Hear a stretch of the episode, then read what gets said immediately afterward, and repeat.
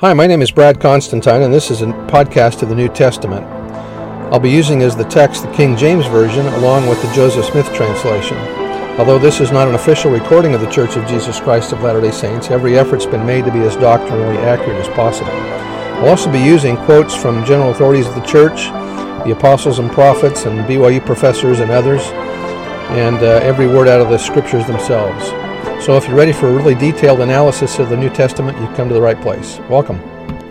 Hi there, welcome back. This is going to be for Luke chapter 13.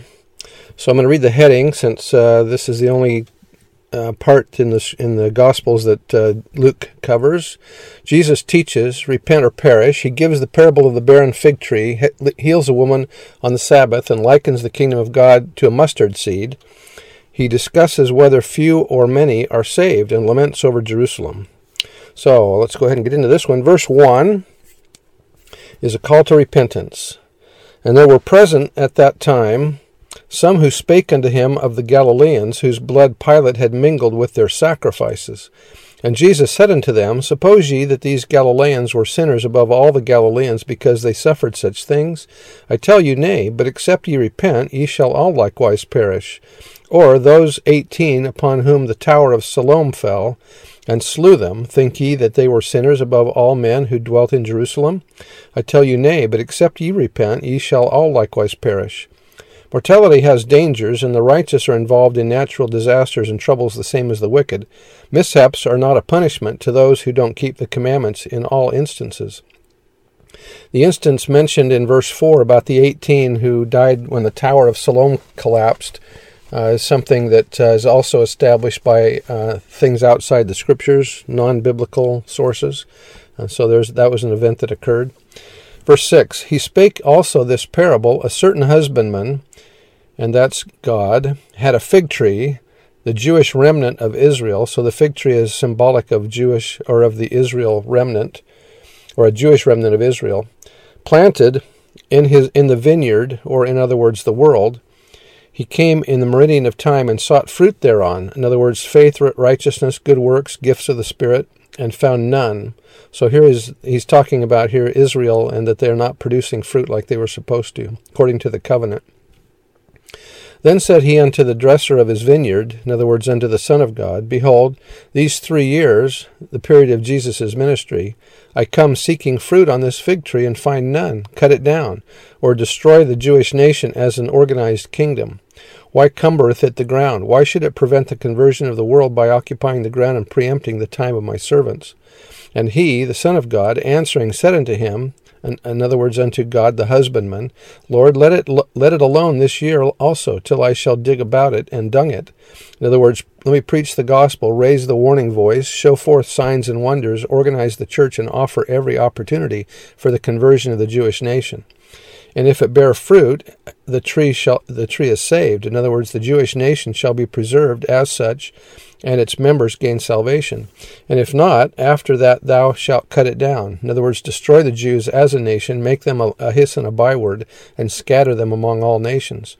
And many other parables spake he unto the people. Verse 10 A woman is healed on the Sabbath. And after this, as he was teaching in one of the synagogues on the Sabbath, this miracle recorded, is recorded because it took place on the Sabbath. Behold, there was a woman who had a spirit of infirm- infirmity eighteen years, and was bowed together, and could in no wise straighten up. Some mental or spiritual affliction attended her physical illness. And when Jesus saw her, he called and said unto her, Woman, thou art loosed from thine infirmities. And he laid hands on her, and immediately she was made straight and glorified God. Jesus appears to have sought out the woman to show that it was okay to do good on the Sabbath. Remember, the woman does not come to him and ask for this, but he seeks her out and gives her the blessing. And the ruler of the synagogue was filled with indignation because that Jesus had healed on the Sabbath day, and said unto the people, There are six days in which men ought to work. In them, therefore, come and be healed, and not on the Sabbath day. The Lord then said unto him, O hypocrite, doth not each one of you on the Sabbath loose his ox or his ass from the stall and lead him away to, to watering? And ought not this woman, being a daughter of Abraham, whom Satan hath bound lo these eighteen years, be loosed from this bond on the Sabbath day?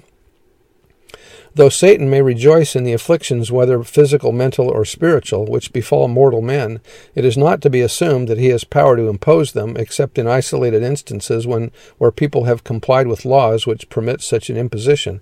Otherwise, Satan would shackle all men with ills so drastic as to destroy them. Verse 17 And when he had said these things, all his adversaries were ashamed, and all his disciples rejoiced for all the glories, glorious things which were done by him. So, the message of this lesson is sometimes we are overwhelmed with the requirements for exaltation.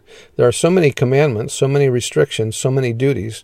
We come again and again to the word endure and we tremble. We read the command, Be ye therefore perfect, and we despair. We remember that the Lord warned Joseph Smith of future trials and tragedies and then said, Hold on thy way, and we wonder if we can.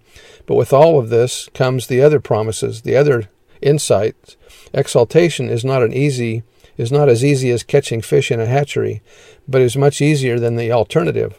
The Saviour said, Come unto me, all ye that labor and are heavy laden, and I will give you rest. Take my yoke upon you, and learn of me, for I am meek and lowly in heart, and ye shall find rest from your souls, for my yoke is easy and my burden is light. And that was by Ted Gibbons.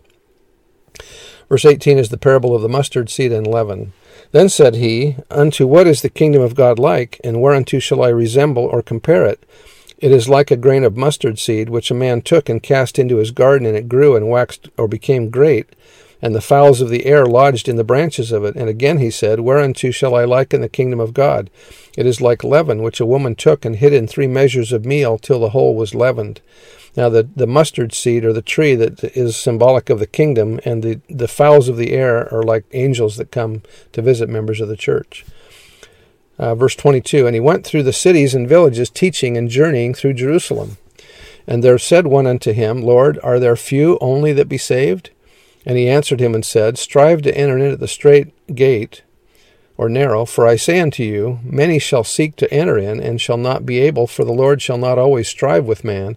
Therefore, when, when once the Lord of the of the kingdom is risen up, and hath shut the door to the kingdom, then ye shall stand without and knock at the door, saying, Lord, Lord, open unto us. But the Lord shall answer and say unto you, I will not receive you, for ye knew not from whence ye are. This sounds like the parable of the ten virgins, doesn't it, where they come knocking and he doesn't let them in. Then shall ye begin to say, Ye have eaten and drunk in my presence, in thy presence, and thou hast taught in our streets. But he, he shall say, I tell you, ye know not from whence ye are. Depart from me, all workers of iniquity. There shall be weeping and gnashing of teeth among you when ye shall see Abraham and Isaac and Jacob and all the prophets in the kingdom of God and are thrust out. And verily I say unto you, they shall come from the east and the west and from the north and the south and shall sit down in the kingdom of God. And behold, there are the, there are last which are which shall be first, and there are first which shall be last, and shall be saved therein. Bruce R. McConkie said, Will few or many attain eternal life in the celestial kingdom? The answer of great concern to all who seek salvation depends upon what is meant by few. Few of what group? Of all persons born into the world, of the portion of mankind who grow to a sufficient maturity to become accountable for their own sins, or of the members of the church who have covenanted in the waters of baptism to serve God and keep His commandments in return for the promise of eternal salvation hereafter. There are, of course, three kingdoms of glory to which resurrected persons will go the celestial, terrestrial, and telestial. Of these three, only the celestial is the kingdom of God. It is the kingdom reserved for the saints who obey the laws and ordinances of the gospel. Great hosts of persons will go to the other kingdoms and hence will not attain salvation in the full gospel sense. From the spirit and letter of the prophet's vision on the degrees of glory, it appears that the great majority of accountable persons in the world will go to the telestial kingdom. He recorded in the Revelation that the inhabitants of that lowest kingdom would be as innumerable as the stars in the firmament of heaven, or as the sand upon the seashore. On the other hand, speaking to accountable persons and to a, and of attainment to the celestial kingdom, Jesus said in the Sermon on the Mount, Few there be that find it. In other words, proportionately few of the earth's total accountable inhabitants will gain salvation. The overwhelming majority of them will go to lesser kingdoms and receive lesser rewards. Yet the total number who will gain salvation will be great and not small. John, on one occasion, saw in vision a group of exalted persons who exceeded a hundred million in number, or in another occasion he beheld a group of saved persons which, which formed such a great multitude that no man could number them. Included among the, the celestial inhabitants will be all the children who die before they arrive at the years of accountability. Of this group, President John Taylor said, without Adam's transgression, those children could have could not have been exalted or could not have existed. Through the atonement, they are placed in a state of salvation without any act of their own. These would embrace, according to the opinion of statisticians, more than one half of the human family, who can attribute their salvation only to the mediation and atonement of the Savior. And that was by John Taylor. As to members of the church, many will gain salvation, many will not. For accountable persons to receive a celestial inheritance, baptism coupled with personal righteousness is essential. For such persons to inherit eternal life in the celestial world, celestial marriage plus conformity to gospel law is required. Those members of the church who act accordingly will gain the rewards indicated. Those who do not abide the laws involved will go to lesser inheritances in lower kingdoms and will not gain full salvation. That was by Bruce R. McConkie. Again, remember that uh, if, if about half of the world's population have died before they reach the age of accountability, uh, that could be around 30 or 40 billion people that have lived on the earth so far.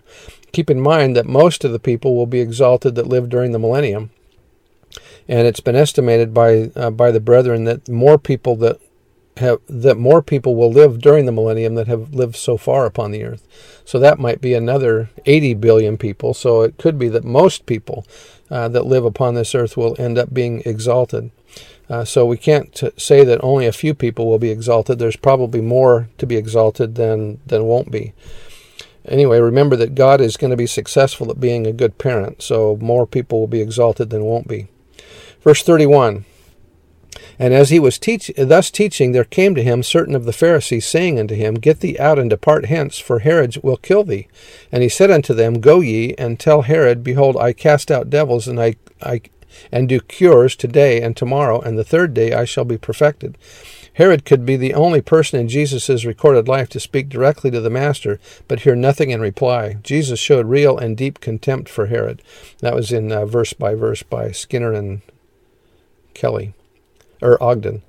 Verse 33 Nevertheless, I must walk today and tomorrow and the, and the third day, for it cannot, it cannot be that a prophet perish out of Jerusalem. This he spake, signifying of his death, and in this very hour he began to weep over Jerusalem, saying, O Jerusalem, Jerusalem, who killest the prophets and stonest them who are sent unto thee, how often would I have gathered thy children together as a hen doth gather her brood under her wings, and ye would not. Jesus will not be killed by Herod, but by his own people. Verse 35 Behold, your house is left unto you desolate, and verily I say unto you, ye shall not Know me until ye have received from the hand of the Lord a just recompense for all your sins, until the time come when ye shall say, Blessed is he who cometh in the name of the Lord.